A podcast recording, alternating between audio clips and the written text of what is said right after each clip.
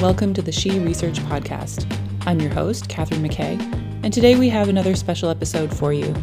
This time featuring Professor Ainsley Newson, giving a recent talk entitled Academic Bioethics and Research, which she presented at a Warrenara Network event focused on academic and clinical bioethics, finding a way forward together.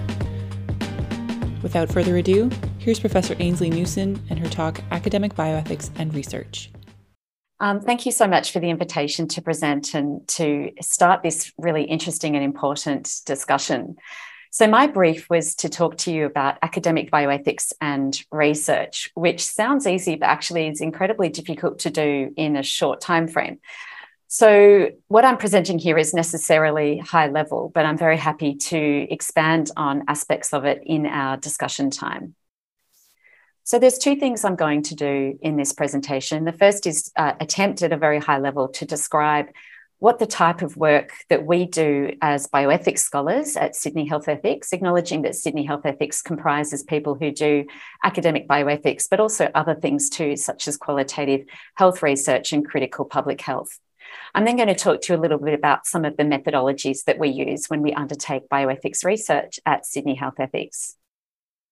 So, to start with, by talking about academic bioethics.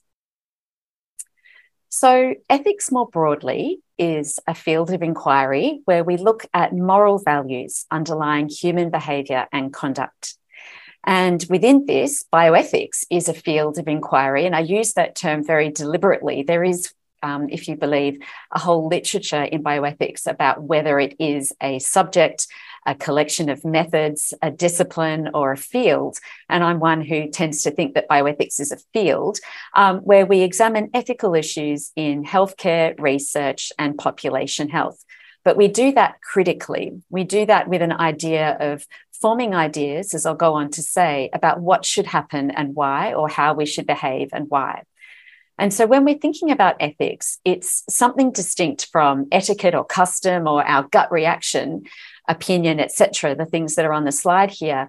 These things are, of course, relevant, but the point of ethics is to critically engage with those intuitions, those emotions, those feelings, to try and, and look at what is driving them and to look at how that should inform what we do and how we think and who we are going forward.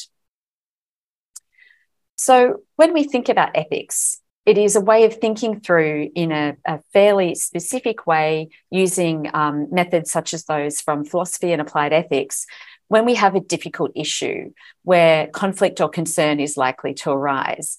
And so, a good way of identifying when an ethical issue might be happening, or a good way of framing what an ethical issue might be, is to start with questions that that look at terms such as should or ought or must. And so, if you're asking a should question, and if it's not just about a fact, then that's an indication that there is an ethical aspect to what you're thinking about.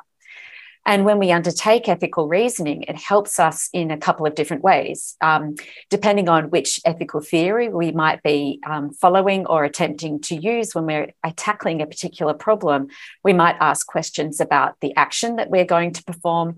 Or we might ask questions about who we are as a person and how that value, how those values and actions should inform the outcome of what we're doing. And so, if we're thinking about an action, we're trying to think about what is it that makes this right or wrong. And a key aspect in um, ethics more broadly, but also bioethics, is that we're trying to come to a conclusion or take a position. Our job is to try and persuade others to think that the argument that we're making is the correct one. And when we're making these arguments, we're doing so in a way that is supported by reasons.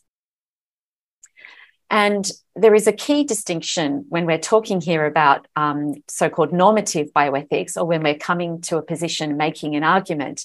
There is a distinction here between descriptive and normative statements. And I'd like to acknowledge Lisa Dive, who I believe is in attendance today, for um, developing this slide. So, descriptive statements are tested using facts or evidence. We can objectively measure them and we can see the information in front of us. And these can be either true or untrue, although, of course, sometimes there is contention over the type of method that we use to measure something or the actual um, kind of epistemic or knowledge based limits to the evidence that we can see. But generally, a descriptive statement is um, a sort of a what statement or a how statement, and we can see the information in front of us. A normative statement, on the other hand, is evaluative. That is, it is a value laden statement. And we are trying to make a statement about what should happen or what should not happen. So we are being either prescriptive or proscriptive. And we can only test a normative statement by looking at how the statement is constructed, uh, whether it is logical, whether the um, premises that it is based on are correct, and you know whether we actually agree or not, and on what grounds.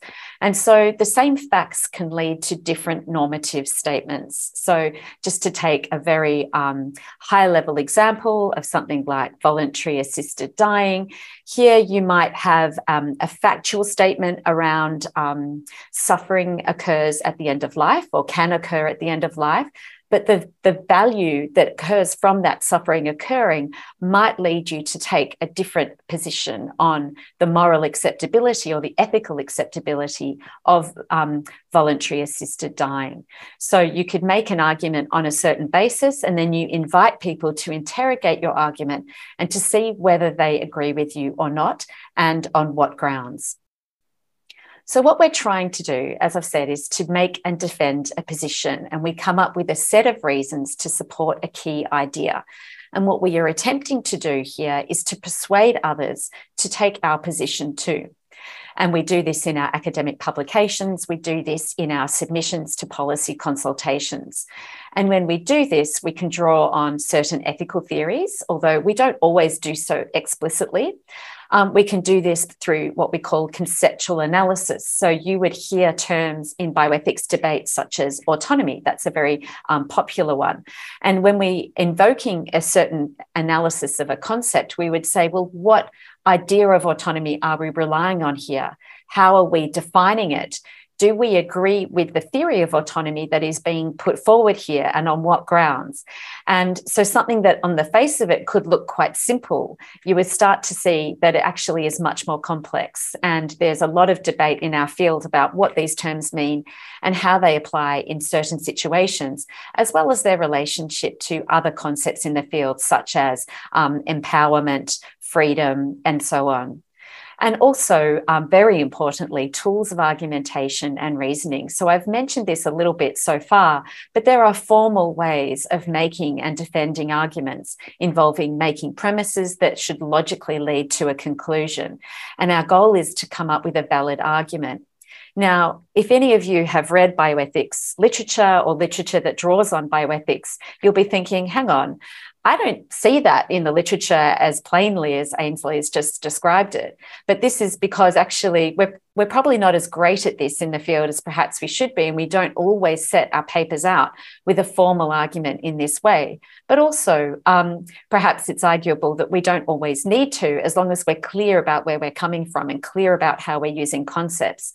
So, generally, what you're looking for when you're engaging with normative bioethics scholarship is are the authors of this work making it clear what their position is? Are they showing the grounds on which they're making their argument?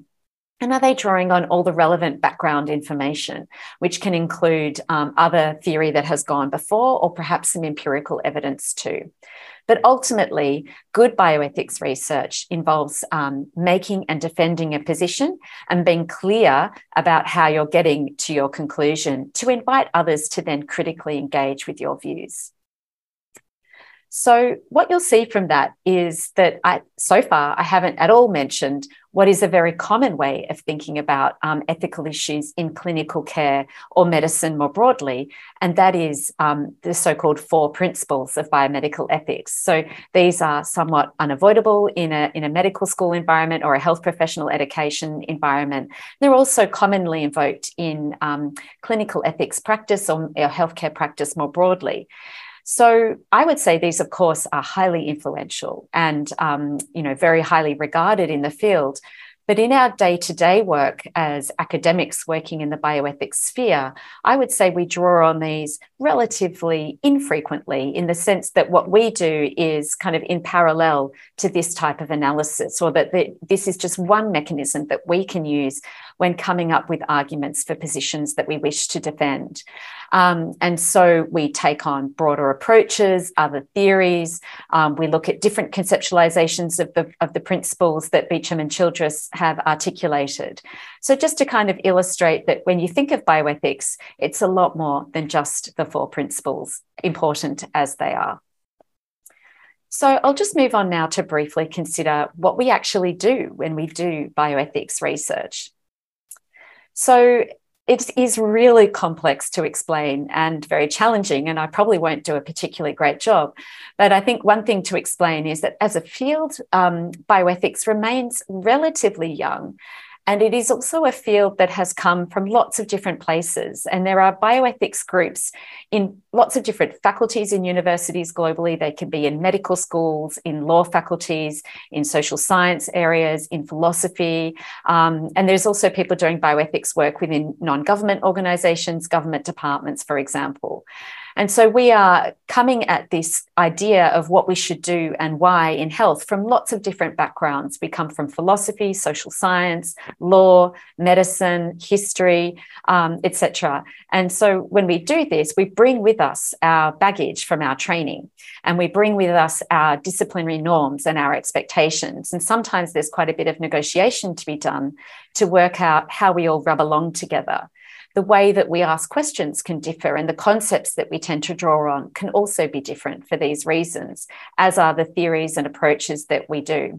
So, there's a lot of concentric circles in bioethics research, and this can come to um, the surface when we are evaluating each other's research proposals for funding, when we're collaborating with experts from outside our field as well. But so, what do we actually use? What methods do we use? I've touched on this a little bit already, but we use all of these things that are coming up on the slides here now qualitative health research, normative bioethics reasoning, which I've picked up on and described in the most detail so far, deliberative public engagement. That is a form of engagement um, using qualitative methodology, but in a way to um, have your participants as experts alongside you by the end of the process. Historical reflection, um, survey based or quantitative research, policy analysis, and of course, philosophy. So, uh, oh, and of course, legal reasoning as well. So you can see here that there's a lot of different um, methods involved in the way that we ask and answer our questions. And one valid question in our field is well, which of these is primary? And there isn't necessarily an answer to that question. All of you attending today will probably have different views about that. But ultimately, we are an inherently disciplinary field, um, interdisciplinary field, rather. And so, actually, bringing these norms and expectations and being clear about where we're coming from is part of how we successfully collaborate with each other. So, when it comes to your practice, whether you are an academic who identifies as someone in bioethics already, someone who's interested in bioethics, or someone who really hasn't had much to do with it until this point in time, your practice, whatever it is, what would you defend about it on an ethical perspective? And what makes your view about this a reasonable view to hold? And on the other side, what worries you, if anything, about your practice and why? And again, what makes your view reasonable? And most importantly, how would you seek to convince someone else that your view is the correct one? So that's just a way of trying to kind of so called wiggle your ethics antennae when you're thinking about and reflecting on your own work. Thank you so much for listening. Thanks for listening to this special episode of the She Research Podcast. You can find a transcript of Ainsley's talk linked in this episode's notes. She Pod is produced by She Network and edited by Madeline Goldberger. You can find our other episodes on Spotify, Radio Public, Anchor, or wherever you get your podcasts of quality. Thanks again for listening. Bye.